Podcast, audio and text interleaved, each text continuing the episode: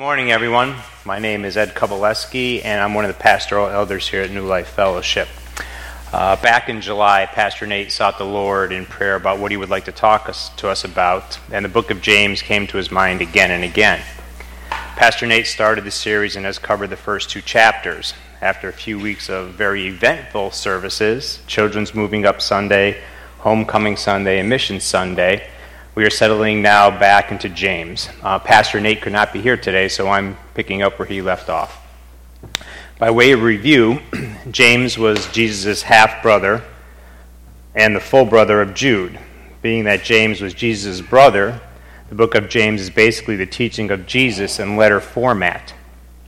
The letter is of great interest because James probably had a lot of conversations with Jesus and thus formed some deep convictions and wisdom based on things that Jesus taught him. The content of James is cut and dry, no nonsense, real world application stuff. Uh, before we settle back into James, let us pray.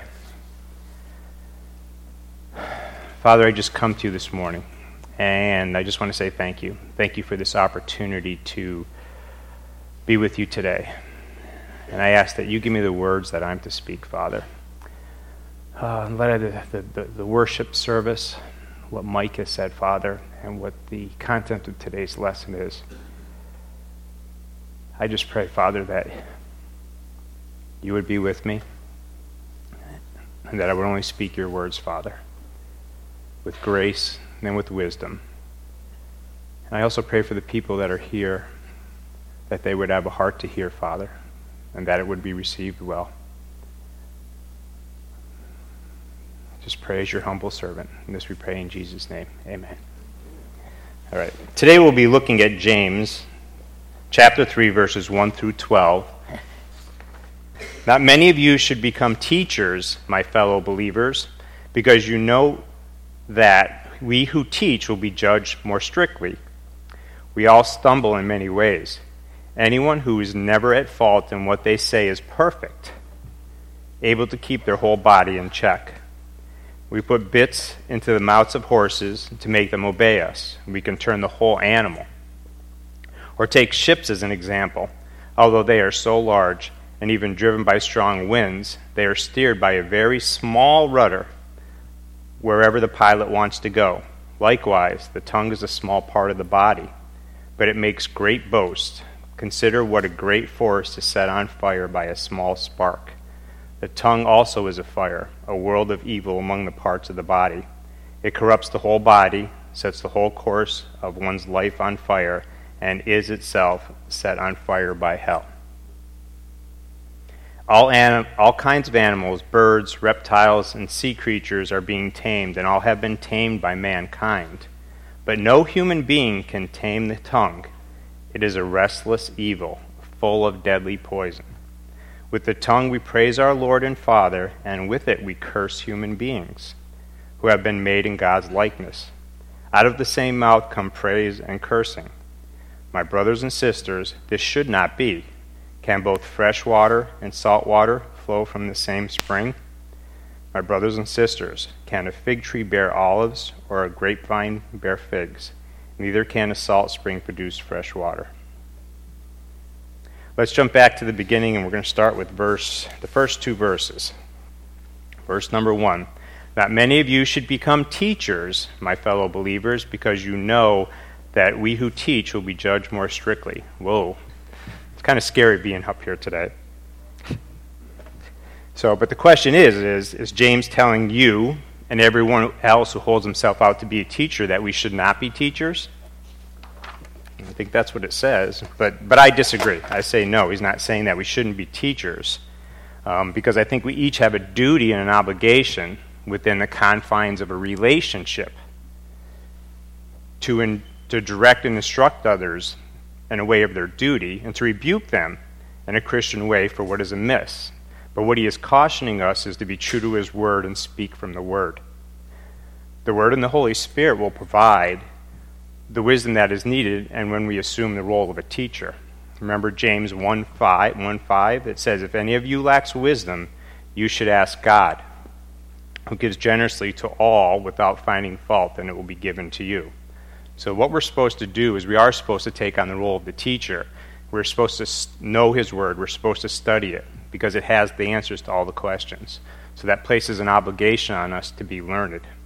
Remember Deuteronomy, Deuteronomy chapter 6, verses 4 through 6 says, we looked at it when the children's moving up Sunday, it says, Hear, O Israel, the Lord our God, the Lord is one. Love the Lord your God with all your heart and with all your soul and with all your strength. These commandments I give you today are to be on your hearts. then Matthew t- chapter 22, verses 37 through 40, Jesus replied, Love the Lord your God with all your heart and with all your soul and with all your mind. This is the first and greatest commandment. And the second is like this Love your neighbor as yourself. All the law and the prophets hang on these two commandments. So, to all teachers out there, James is saying to us to beware but who is James referring to when he uses the word teachers?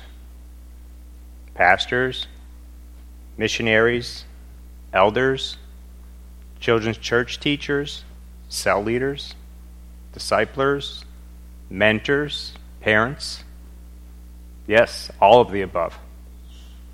Anyone who assumes a position of authority over another is included in the term teacher, which is probably most of the people who are here in this room.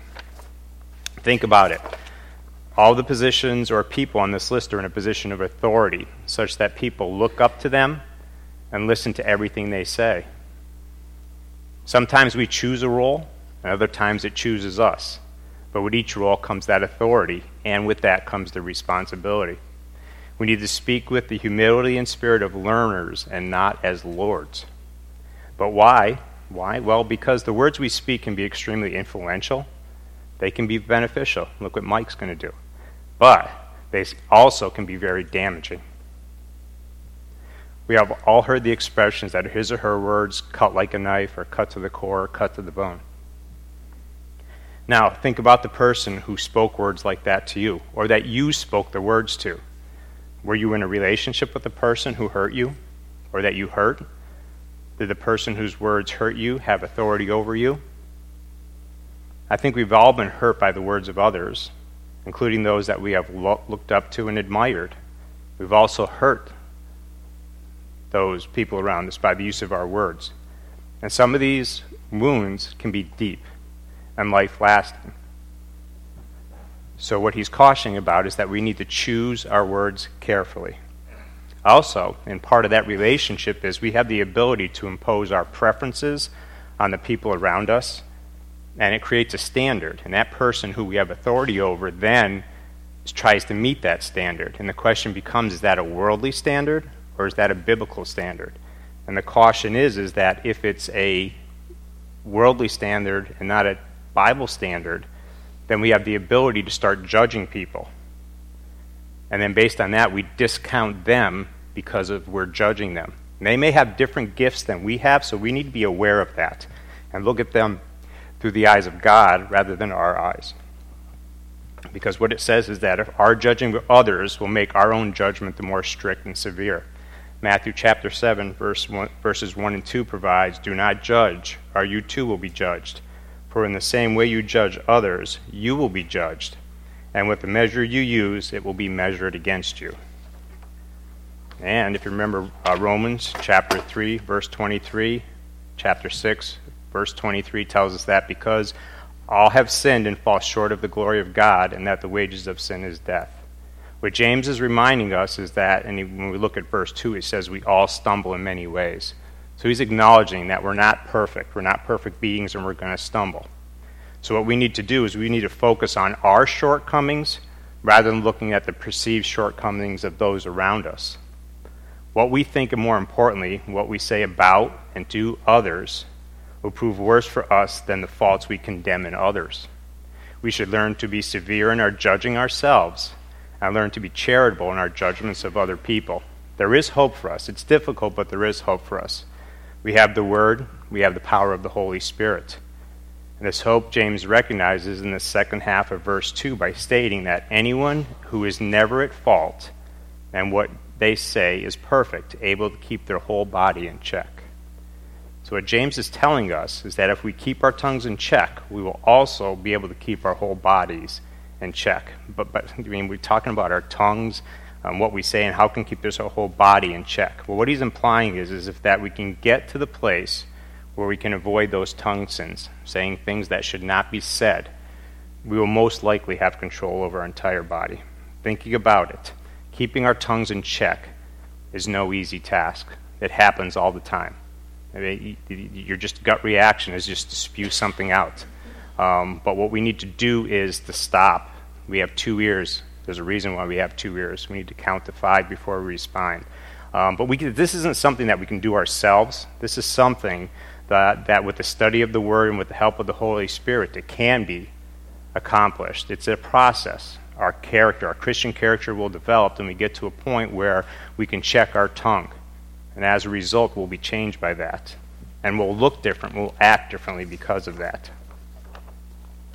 What he's asking us to do is to pay attention to what comes out of our mouths. If we're able to avoid tongue sins, that'll be a good in- indication of a changed and a repentant heart, which is true transformation.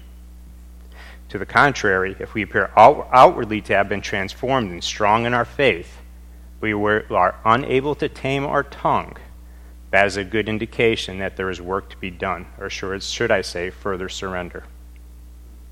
It said in Psalm 39, verse 1, I said, It will take, I said, I will take heed uh, to my ways, that I sin not with my tongue. I will keep my mouth with a bridle while the wicked is before me. We need to let resolution and watchfulness, under the influence of the grace of God, bridle the tongue so that all the motions and actions of the whole body will be easily guided and overruled. Let's take a look at verses 3 and 4 now to see how James reinforces this premise that he sets forth in the first two. Verse 3 says, When we put bits into the mouths of horses to make them obey us, we can turn the whole animal around. I'm not going to assume that anyone here knows much about horses, but I have been around horses, so we're going to go through this together. Hopefully. Oops. All right. That is a horse, or the head of a horse. All right. Um, so you, everybody's seen a horse before. If you haven't seen up close, what I want you to pay attention to is the leather and the metal that's on the horse's head. All right. All right. So now we're going to break it down. So you've got the headpiece, you've got the throat latch, the brow band, the nose piece, the reins, and the bit. Right, the bit being the, the most important part here, because um, we're going to take a look at the bit and the reins, and what the reins are done is they're used to pull on the bit. So what I want you to pay attention to is, is if you look at, go back to that picture, and you look at where the bit is, it sits on top of the tongue of the horse.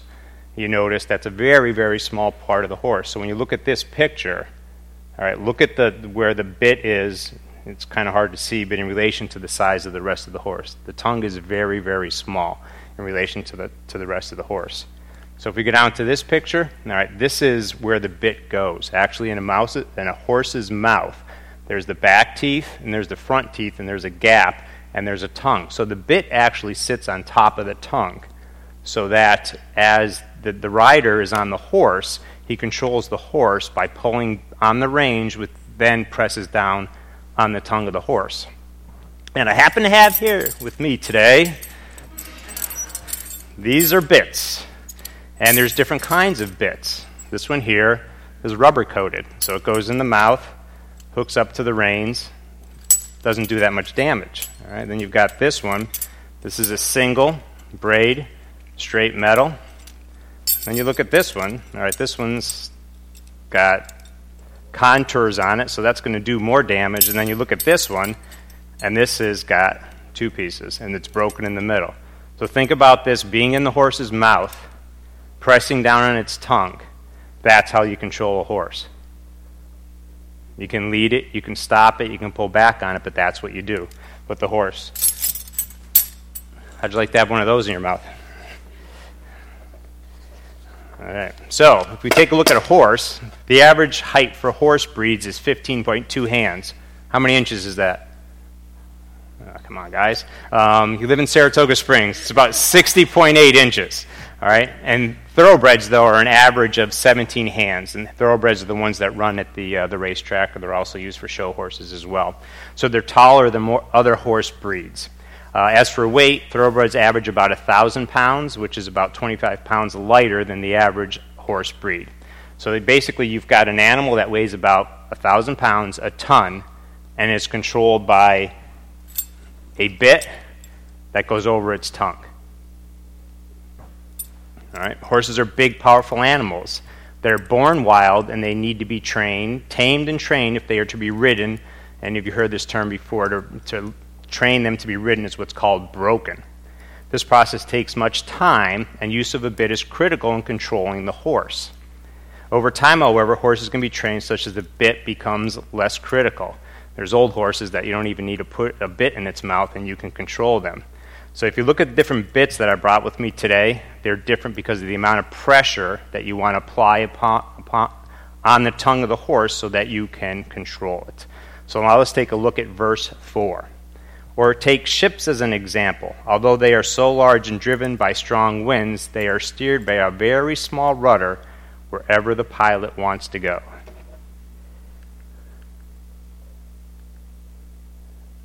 Sort of fuzzy, but this is a, a tanker ship. All right? And the rudder is that little piece in the back that the arrow is pointing to. When you take a look at the overall size of the ship in comparison to the rudder, the rudder is very small. Um, in doing my research for the day, I went online. The question was Was the rudder on the Titanic big enough and had it had been bigger, would they have been able to steer the ship quicker, move the ship quicker, so that it would go away from the uh, from the iceberg that it hit? And the consensus was it was a slightly undersized, but it didn't make that much of a difference. They were doomed anyway. Um, but for those of you who have been on a motorboat before, um, it's much different than driving a car or steering a bike. When you're on a boat, it takes some time. It takes some practice, but over time you can develop that skill. Try to go slow in a boat with that small rudder and you're going like this and then you're going like this and it, it's just it's a scary feeling but with over time it does come up quickly we used to uh, vacation up on upper saranac lake and actually just off the lake on fish creek in order to get from fish creek to upper saranac lake there was this channel that you had to go through which had water that was all of maybe three feet deep so here you are in this big boat you've got the uh, prop up um, so that you don't hit anything, and you're trying to go through this channel. And I go up there once a year. That's my only experience driving the boat. And trying to get through the channel without wrecking something is, is an accomplishment because you steer and then you oversteer. It's very difficult because that rudder is very small, and when not the whole rudder is in the water, it makes it all the, the, uh, the more difficult. So, why is James talking about horses and ships? Because he is comparing them to the tongue If we look at the first half of verse 5, it says, Likewise, the tongue is a small part of the body, but it makes great boasts. And what that's saying is, is that the comparisons show that small things can be of vast use, and the takeaway is that with both time and practice, under the influence of the grace of God, we can learn to manage our tongues. Because although a tongue is small, it is capable of doing a great deal of good or a great deal of harm. James then goes on in the remainder of verses 5 and verses 6 through 8 to further expand and explain the importance of taming the tongue. Consider what a great forest is set on fire by a small spark. The tongue is also a fire, a world of evil among the parts of the body. It corrupts the whole body, sets the whole course of one's life on fire, and is itself set on fire by hell. So now he's talking about forest fires. All right, For, fighting a forest fire is tricky business. Um, it requires water drops for airplanes and many boots on the grounds. But what the guys on the ground are doing is they're not actually running around spraying water on the fire because it's too big. So what they're basically doing is is they are creating no burn zones where they actually go apart from the fire and they're creating areas where they take out all the combustible materials so that hopefully that when the fire gets there it'll run out of fuel and it will stop. But the problem is, is that, um, and think about this: if you've sat around the campfire, been outside, and you look at the campfire as it, the, it burns, and depending on the type of wood, a lot of times, especially if you burn pine, what happens is all these embers are going up into the air. and you've got a very small fire, hopefully the area around it you've cleared, so there's no risk of starting on fire what's around you. So think about that example. Now take it up a notch and move to a forest fire. All right. Exponentially more flame, more timbers. And what happens is, is all's good, except that if the wind comes up and those timbers fly, then they have the ability to jump the no burn zone, and next thing you know, they've got another area that's unprotected, and you've got a forest fire going on. so that's one picture, and another. All right.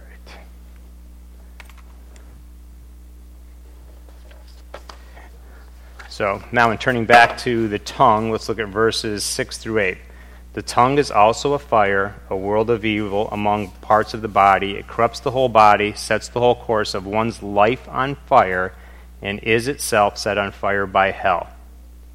All the kinds of animals, birds, reptiles, and sea creatures are being tamed and have been tamed by mankind, but no human being can tame the tongue. It is a restless evil full of deadly poison. So, is James now telling us that the tongue is fire, ready to set things ablaze. It is itself set on fire by hell, and that the tongue is full of evil. And I, can this be true, that the tongue is evil? And I say, yes, it is. I mean, I've already pointed that out to you. Because all have sinned and fall short of the glory of God, and that the wages of sin is death. So clearly, yes, the, the tongue, we are evil. We were born with sin. Um, you look at Mark chapter 7, verses 20 through 23 he went on, What comes out of a person is what defiles them, for in it from it is from within, out of a person's heart, that evil thoughts come sex, immorality, theft, murder, adultery, greed, malice, deceit, lewdness, envy, slander, arrogance, and folly. All these evils come from inside and defile a person. Let me ask you isn't it true that the wrong word spoken at the wrong time can spoil the relationship forever? What about a broken promise? What about a bad impression that cannot be repaired? What about an email that you wish you had never sent or an online posting you wished you hadn't posted? Today is a much different time than back in James's time. In James's time, the written word was limited to the scholars, so people sat down across the table from one another and they spoke to one another. They could see that person, they could look into their eyes.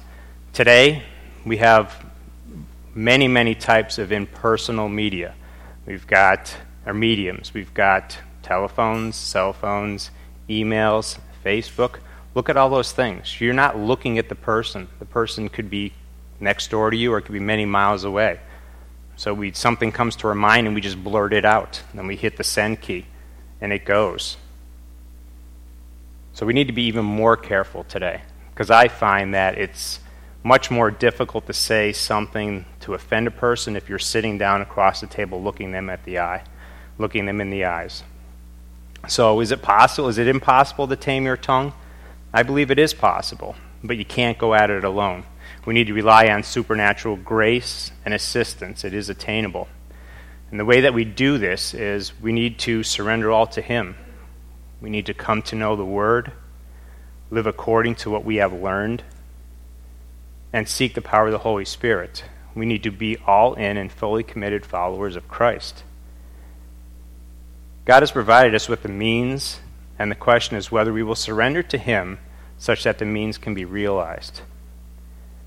Let me say that again. God has provided us with the means, and the question is whether we will surrender to Him such that the means can be realized. We can't do it ourselves. If we leave it to ourselves, we will fail. But what we need to do, and we have the opportunity to do, is to surrender our lives to what God has for us.